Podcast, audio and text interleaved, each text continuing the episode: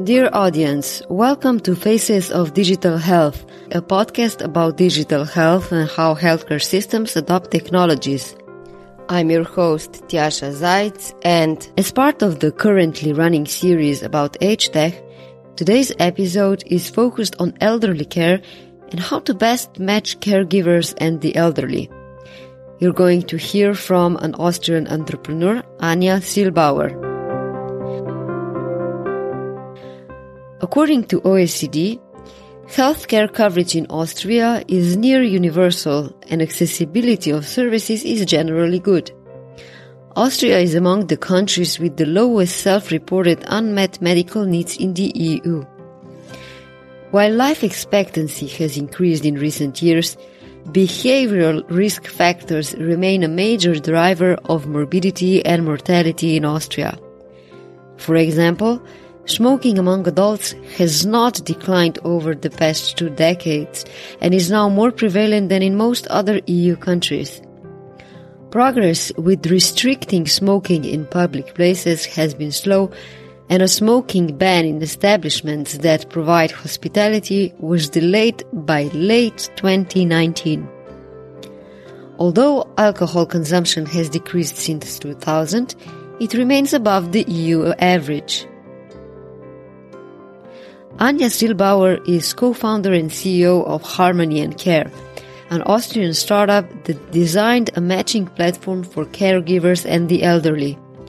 It resembles dating providers. Caregivers and the elderly need to fill out a thorough questionnaire. This then serves as a basis for finding most suitable matches. In the past, Harmony and Care worked with caregivers agencies in Austria, but in 2019, they also launched their own Care Plus platform that enables the elderly or their loved ones to find a full-time caregiver that lives with the elderly person at their home. In this way, the elderly can delay or avoid stressful moves to nursing homes and stay at home longer. In this discussion with Anja, you will hear some thoughts about the demands of the aging population, the needs of the elderly, and how society can best approach care in our final years of life. This episode is a part of a longer series about age tech and peaceful aging. So tune in to other shows as well and subscribe to be notified about new ones automatically. Now to Anja.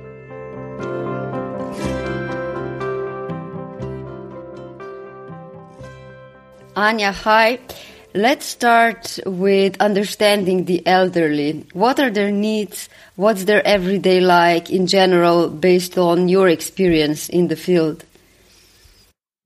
I mean, I guess uh, for us it's a little bit of separating different kind of uh, kinds of elderly because we are working often with even elderly which were born before World War II so I would more or less group them in this category, which were born in the 1930s or early 1930s, then which were born during World War II, and then those classically baby boomers who have, because they're so different in kind of what they wish and how they are as clients, because uh, people who were born before World War II, they often, they, you know, they don't expect anything or they don't have big wishes because for them everything is kind of enough because they were growing up in really scarcity. So I, also when you take care on them, they are pretty easygoing. Those who burn in the world uh, World War II, which they don't have, they don't have memories often on the war, but they have the feeling, you know, afterwards on that things were going better. So they have a lot of hope, but they also have a little bit more expectations on quality and then you have the baby boomers, where we also have clients which were already, which are focusing really to get more quality, which also likes to see that they can enjoy life much more because they were growing up also after World War II where everything was like scarce, but now they have everything. So they like to enjoy their life. So I think those three different kind of groups are important to separate from mm-hmm. elderly people kind of. And I mean, what's the everyday life? It depends if they are still fit or they need care. But all of them, they often like to play board games or they all of them, they are, for them food, like nutrition is super important. So for for them getting or eating is one of the biggest parts of the day because this is something special and they all can uh, can do and uh, also experience. And then, I mean, often they really wake up early in the morning because they're used to work hard and they go to bed quite early, like six or seven. And what is the uh, kind of their group factors that impact someone to decide to start considering uh, getting a caregiver? Is, is there such a thing as an average age where you see that people are slowly getting adjusted to the idea? And how does it even happen? Is it usually that the loved ones are the ones that start to uh, express a desire for an additional person to take care of the elderly person out of their own concern because they can't be present all the time? I mean, often they are around 85 years old, but often sometimes even younger, but mostly it starts with this age because often, I mean, when they, for example, forget to take the pills or if they fall, mm, some, some of them have those emergency kind of watches first. And often when they have to, when they're calling the emergencies, this is some kind of indication for relative small age to see about something that they have to do something on the situation or like 50% also they just fall and they break something and then they are a long time in hospital. Or like the other part is also heavily affected on dementia and then they cannot really structure their everyday life. And but mostly the relatives are seeing it that it's not working out and then they are asking for help.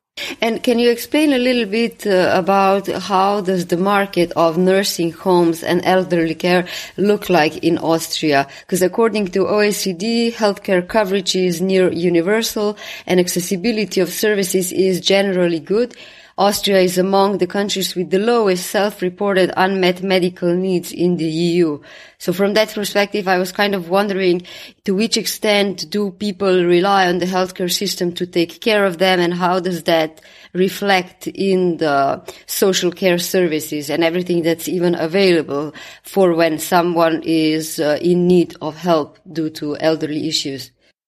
I mean, first we have uh, seven care levels, which are ranking up from one to seven. For example, care level one, you get around 180 euros monthly on uh, state funding to care level seven, which is really high, where you really need substantial help, which is uh, going until 1,700 euros per month.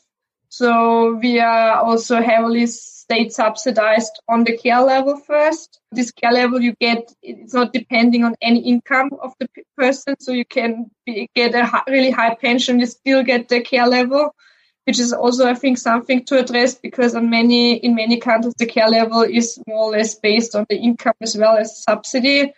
And for sure, I mean, I think two, three years ago, uh, before it was always there when you went to a stationary home care center, there was some kind of care regress. So they could take part of your house or your belongings. But uh, the latest, uh, the government before decided that this care regress is not going to work anymore. So uh, they can just take the pension of a, uh, of a person to cover the costs of a stationary home care center which means that Austrian stationary home care centers are pretty full right now. Before the COVID situation, you had to wait like mostly six months to get a space or place in a stationary home care center. Right now, it's looking much better, unfortunately, because of COVID, because many stationary home care centers was were really heavily affected of COVID. But yeah, this is more or less the first source where people like to go who have a lower income or lower pension because it's always affordable. And then there are really different kind of uh, services for staying at home. I mean, one is this uh, mobile kind of services when you just need someone for the morning or for the evening. Those are still subsidized. So even for this service, you get subsidies. And then, I mean, the spectrum is going until 24 hour care. So uh, live-in care, where you also get additionally uh, funding of 550 euros a, a month. So you see, I mean, in Austria, they really, I think every person finds some kind of suitable system for them, which they can afford. So nobody needs to stay at home if they are alone and uh, is unable to get any treatment. So the system is pretty good, but we also have our borders because not many people like to work in this kind of field. So we also lack a big workforce of caregivers and care nurses who are in the system and we rely heavily on people from South and Eastern Europe to come over to work in stationary home care. Uh, we're going to come to that a little bit later because one of the things that you offer is also the option for uh, the families to get a caregiver full time to the home. But just before that, I want to ask a little bit more about the subsidies that you mentioned. It, I, am pretty sure that since uh, a large proportion of the audience is from the US, they're going to be fascinated by the fact that, uh, this is actually subsidized. So can you perhaps go back a little bit and just, uh, elaborate a little bit further how the system is structured that the, the country can afford to have subsidies in such amounts that you mentioned? Because I, I think the, the general perception would be that you either have to have uh, savings for this pur- uh, purpose, or the family, the children need to take over the cost. I mean, in Austria, it's like that, that we have really high salary side costs. So if you work, uh, you have to pay mostly half of your salaries going into state fund. So we rely heavily on social benefits in Austria overall. So everything is like taxed a lot. Uh, so this is more or less a system how we get the money uh, for all elderly people from workforce. I mean, right now it's still working because I think three people, more or less, uh, three working people uh, are there for one person was getting pension, but uh, it's also getting lower this kind of ratio. So I'm wondering how it will how it how it will be ever be when we go to pension, who will pay for our kind of health care service and everything. But yeah, this is more or less the system in Austria that eh, because we have so uh, high taxes on salary and many other things, we can it's state funded. And yeah, as as I mean in Austria, the whole idea is was always after World War II that everybody has affordable school. I mean, there's also no student fee when you when you're studying, for example. That there's a social uh, social state. So this is also why they came up with the care levels and the care level funding because in Austria, when you need care, as you saw, kind of you don't need any savings or family members mostly don't need to pay something additionally for the care of elderly people. I think it's just a totally different kind of system than in the US. Let's move a little bit to the solution that you are providing. To imagine it most easily, you explained it to me as a Tinder for, for, you know, for the caregivers and the elderly. So in essence, it's obviously a lot more complex than that, but what you're offering is matching of caregivers and the elderly based on questionnaires that each group fills out and then you kind of try to find the best match. Can you tell me a little bit more about uh, the extensiveness of this approach and does it ever happen that uh, a match doesn't work? Yeah, I mean, we have seen five years ago that, I mean, often caregivers, they were just sent into a household and often they were not matching with my co-founder, uh, for example, here as like his mom uh, suffers heavily from dementia and they started uh, with this 24 hour care. And for example, 10 caregivers were sent in the first three months uh, from one agency and no one was fitting to the caretaker more or less. And as he was uh, living before in the US, he really thought, I mean, everything is individualized, but caregiver is just coming to the house and sent to the house and there's nothing done that there's a match between the two personalities. And this is in care really important in one-to-one care, uh, for sure. So we more or less elaborated with the University of Klagenfurt, which is in the south of Austria, uh, a kind of questionnaire, and we just wanted to see if there if we will even get as a result valid data out of it. So we had a big bunch of questions, like 330, and then we more or less with different kind of agencies, so providers in the sectors, we downgraded it to it's still a huge questionnaire and it still takes you 20 minutes to more or less fill in all the questions. But we more or less elaborated it with different kind of psycho, uh, psychologists and psycholinguists uh, linguists because we thought that it's really important that there is some valid data coming out of it. I mean, there are also like there are borders to this test for sure because I mean, when you can think of a dementia affected person, like even the personality often changes then with dementia. So we always, always like the relatives, like son uh, or the daughter, mostly fill in the, the test uh, in the name of the caretaker.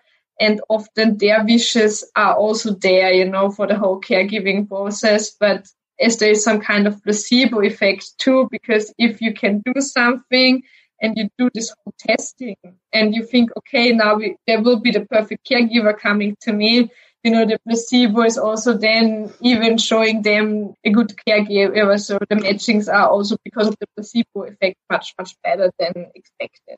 Sometimes it cannot work. It's sometimes or in many cases it's not working out because of uh, other circumstances because often caregivers need also to leave after two, three weeks because they have some cases in the family where they have to go home because they're often from other countries so that they have to take care of their own kids. Or, I mean, sometimes when we work with them first, they like to have the perfect personality and then fill something in. They are not really. I mean, we have some checkup questions on that, but 100% sure you never can be. It's just like a, an additional tool, a tool more or less to provide a good matching. But I think there are so many factors uh, playing in this field.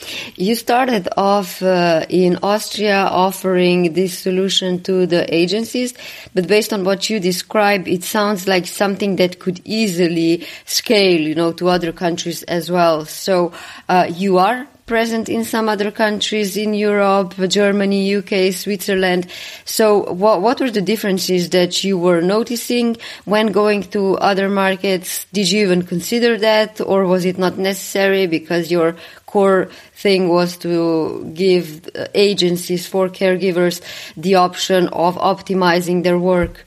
I mean, we made, I think, many mistakes young startups do because you always think there are two free agencies and every agency will work similar. Uh, and it's not even in the country, but when you, for example, compare it to Germany, there are a little bit different legal circumstances on the model of caregiving because in Austria, caregivers are mostly self-employed people. So they're single enterprises because, because of work conditions and work uh, regulatories.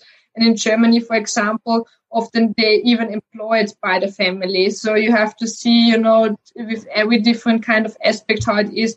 Otherwise, mostly caregivers from Germany, they're coming from Poland, and in Austria, they're mostly coming from Slovakia or Romania. So you have to work with different countries. But in the end, it's all about 24 hour care, and the prices are pretty similar in Austria and Germany, I would say. I mean, the fun thing was like what I didn't understand so much in Austria.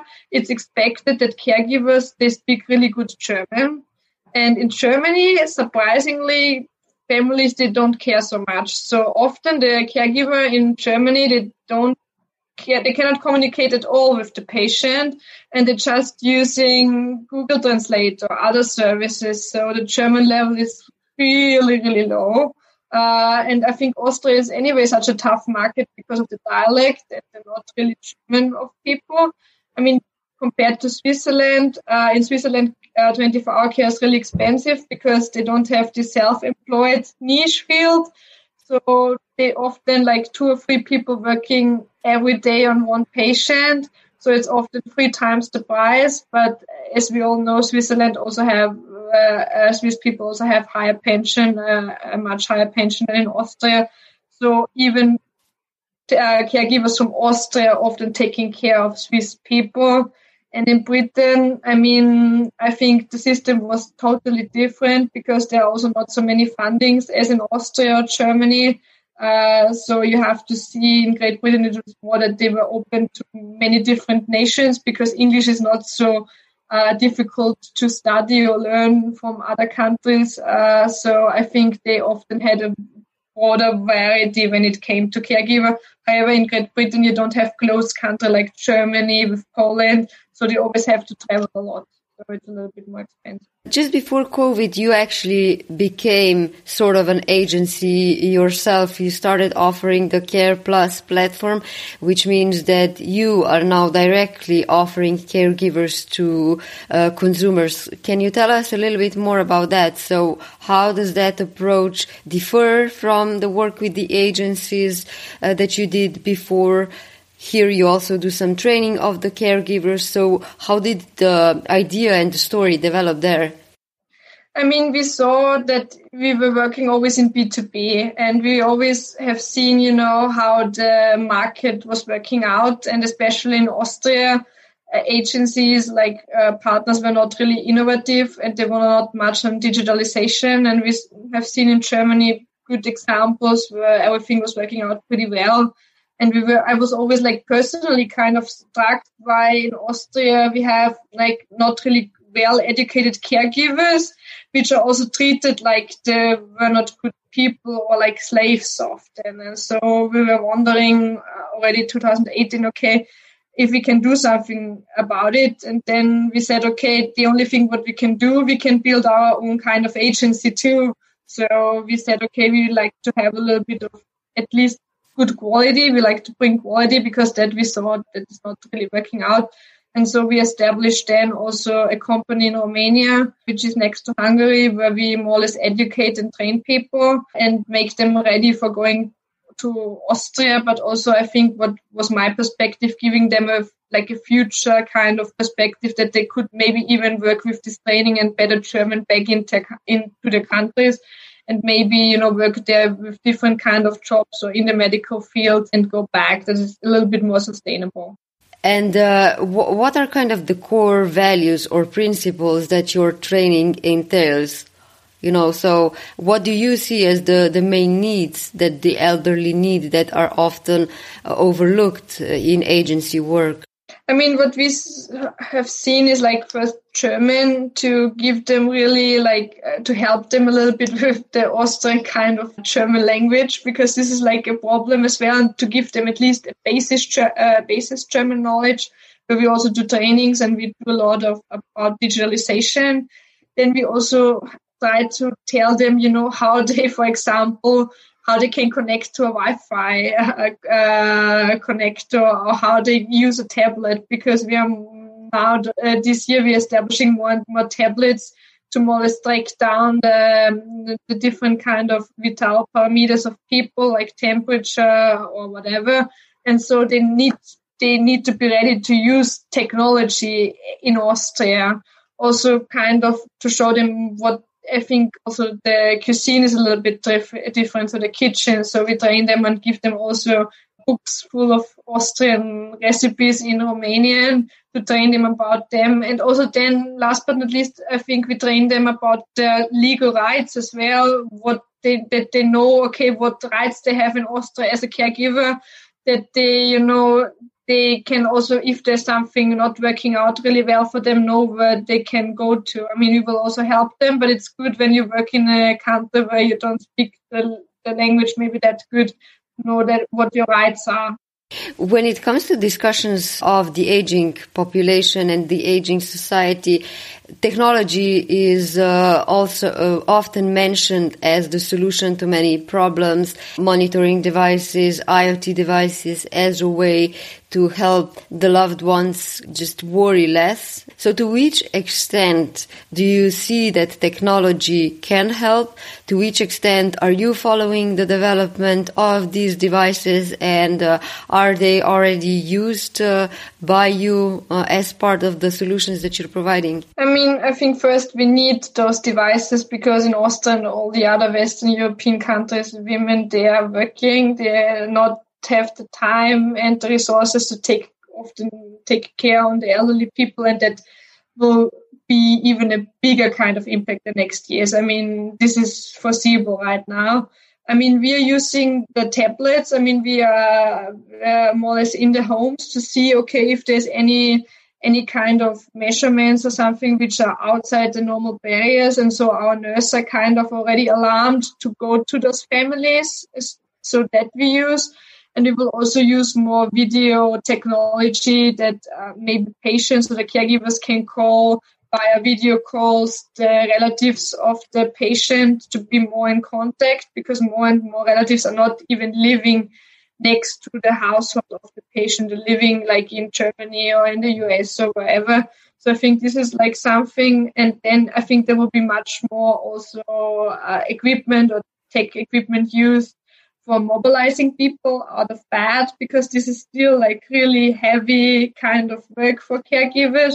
So I think their robotics robotics can help a lot to also ensure that the caregiver can work much longer because the backs are often really heavily affected. And yeah, I think we are always looking for cooperation because I think as there are not so many e-health or healthcare startups, I think we have to work with one another and often we try out things and see if they might be uh, thinking of in the future patients we have, I mean, I think a robot never can present the, the time or the 24 hours a caregiver is there. So I feel like these talks and those talking with someone, this might stay longer that then there's a need of a caregiver. But yeah, let's see. I think in 20 years, the situation might be looking different. To which extent do you think that these solutions have already already shown that the move to the nursing care facility can be delayed because someone is uh, in the home of, of the elderly and he or she can stay at home for longer. Moves, you know, to the nursing homes are very stressful. It's a different environment. And if they can choose elderly, the elderly usually prefer to stay at home.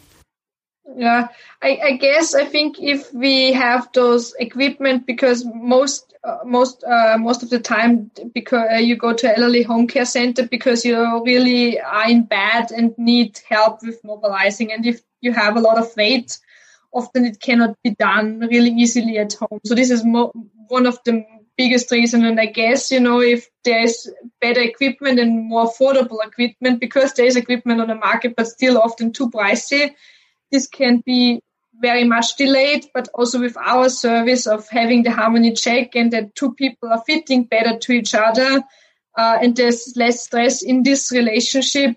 Often we have clients who start 24 hour care with 80 and they can't be there until they die because if you, you're not if you have dementia, those kind of uh, factors, I think this is kind of okay to stay at home. But we always speak with the family and see what is uh, possible and what is not. Uh, since you mentioned pricing of uh, devices and things like that, how affordable and accessible is your solution? So, to which extent, for example, do the gaps exist because of the differences between uh, cities and rural areas? You know, does it matter? Is it easier for somebody who's in a bigger city to actually have access to a caregiver compared to someone who's in a remote area? I think not really because the transportation costs are just a little bit higher. So it might be 50 or 100 US more per, per month. I mean, caregivers often wish to be, be in bigger cities. They, uh, I mean, they like often to go to Vienna or Salzburg or those, those cities because there's more infrastructure. So often you find better caregivers for those cities because just more like to go there. But normally there's a gap uh, between the fundings and uh, our costs are around 1,100 euros. And in Austria, a minimum pension is around 1,000 euros. So there's a really small gap for those people, but on average, I think the pension in Austria is around 1,400, 1,500 euros. So it's easily mo- uh, most of the time affordable to stay at. What are kind of the, the main challenges that you are still facing uh, you know, in your vision to provide better, uh, healthy, or just nicer last years of, of lives of people? I mean, there are a lot of challenges currently. There's Corona, that everybody has a negative COVID test, and often last time before they step inside the bus, they are tested positive, and we have to find someone replacement. So this is a problem inside business. But otherwise, uh, we will see how long, for example, people from Romania like to work in Austria and how quick their average kind of salary is going because once, I mean, there's also borders to this kind of market from Poland, Romania, because when we start then with Ukraine or so Belarus, I mean, once the transportation might be too long and it's also not sustainable then anymore. So I think there might be some natural kind of boundaries as well to this market. And I think we will have all of our countries have to see that we find more people, more nurses, more caregivers who are inside our countries and like to take care on our people and also that they get salaries um, where they like to work in. So I guess this is a major kind of thinking for us.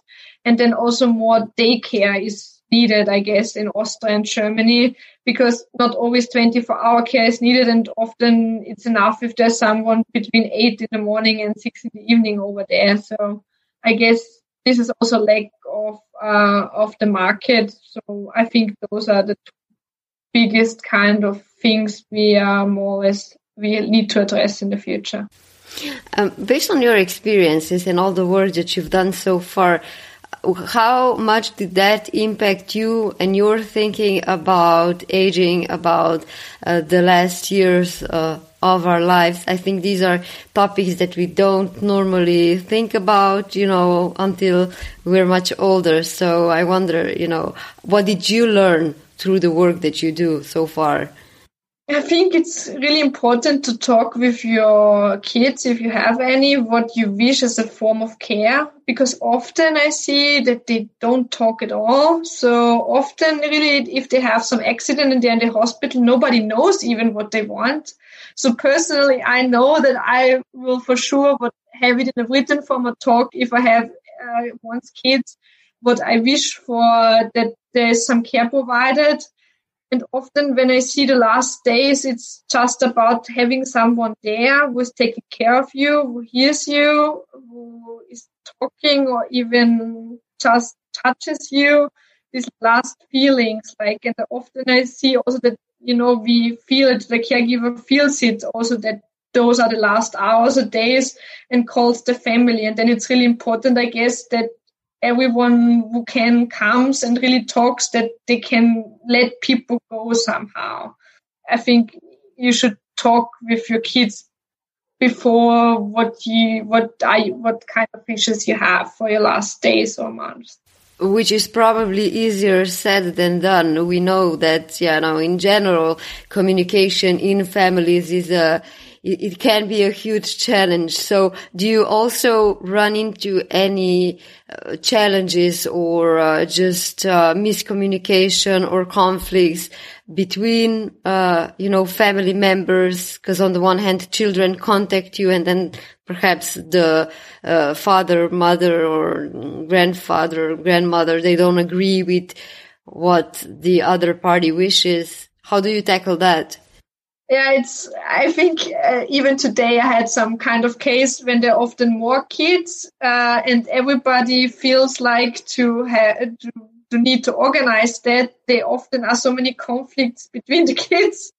We then really tell them that we need one kind of family spokesperson who talks with us, because otherwise they switch every day. They kind of mood or things they like to have for the parents. And often i feel it's not the best for their kind of parents. So it's not always easy i guess. And i think it's good to go to a lawyer before. And i mean there are different kind of forms in austria at least uh, what you, that you have some kind of notes what you like to have on, on the care side or when you die. So i guess this is also important that you might make that on time and yeah, but it's it's a troublesome kind of situation often where I don't know what to do, and I think there's no right or wrong. But yeah. Do you see that COVID had any influence on this discussion?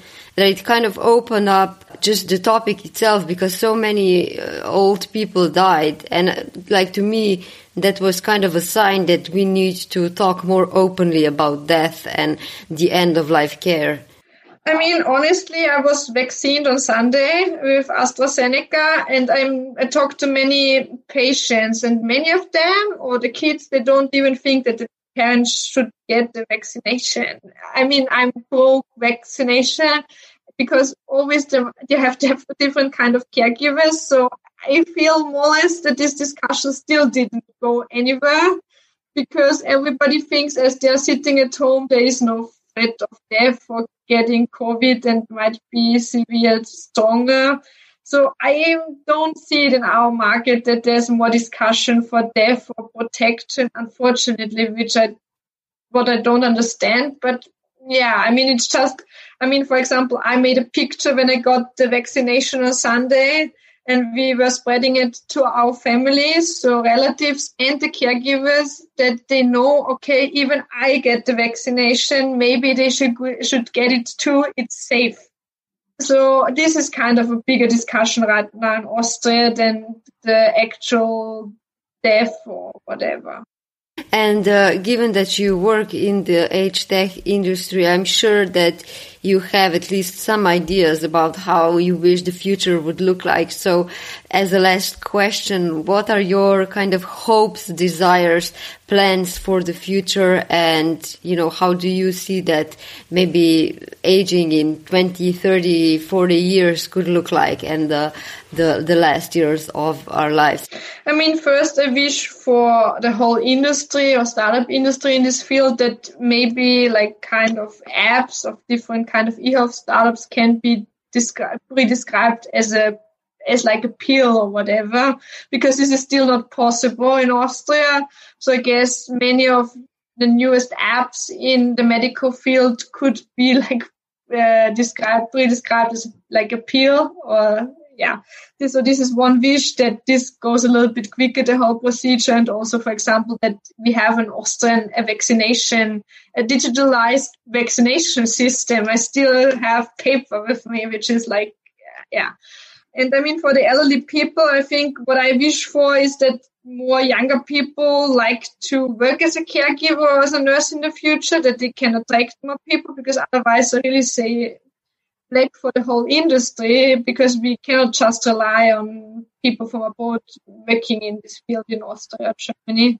And that more or less there are more there are more like robotics or robotics inside the system where the, the care work is heavy, like really you need to be strong and which is affecting your back. So I think I hope that this kind of equipment is more affordable in the future.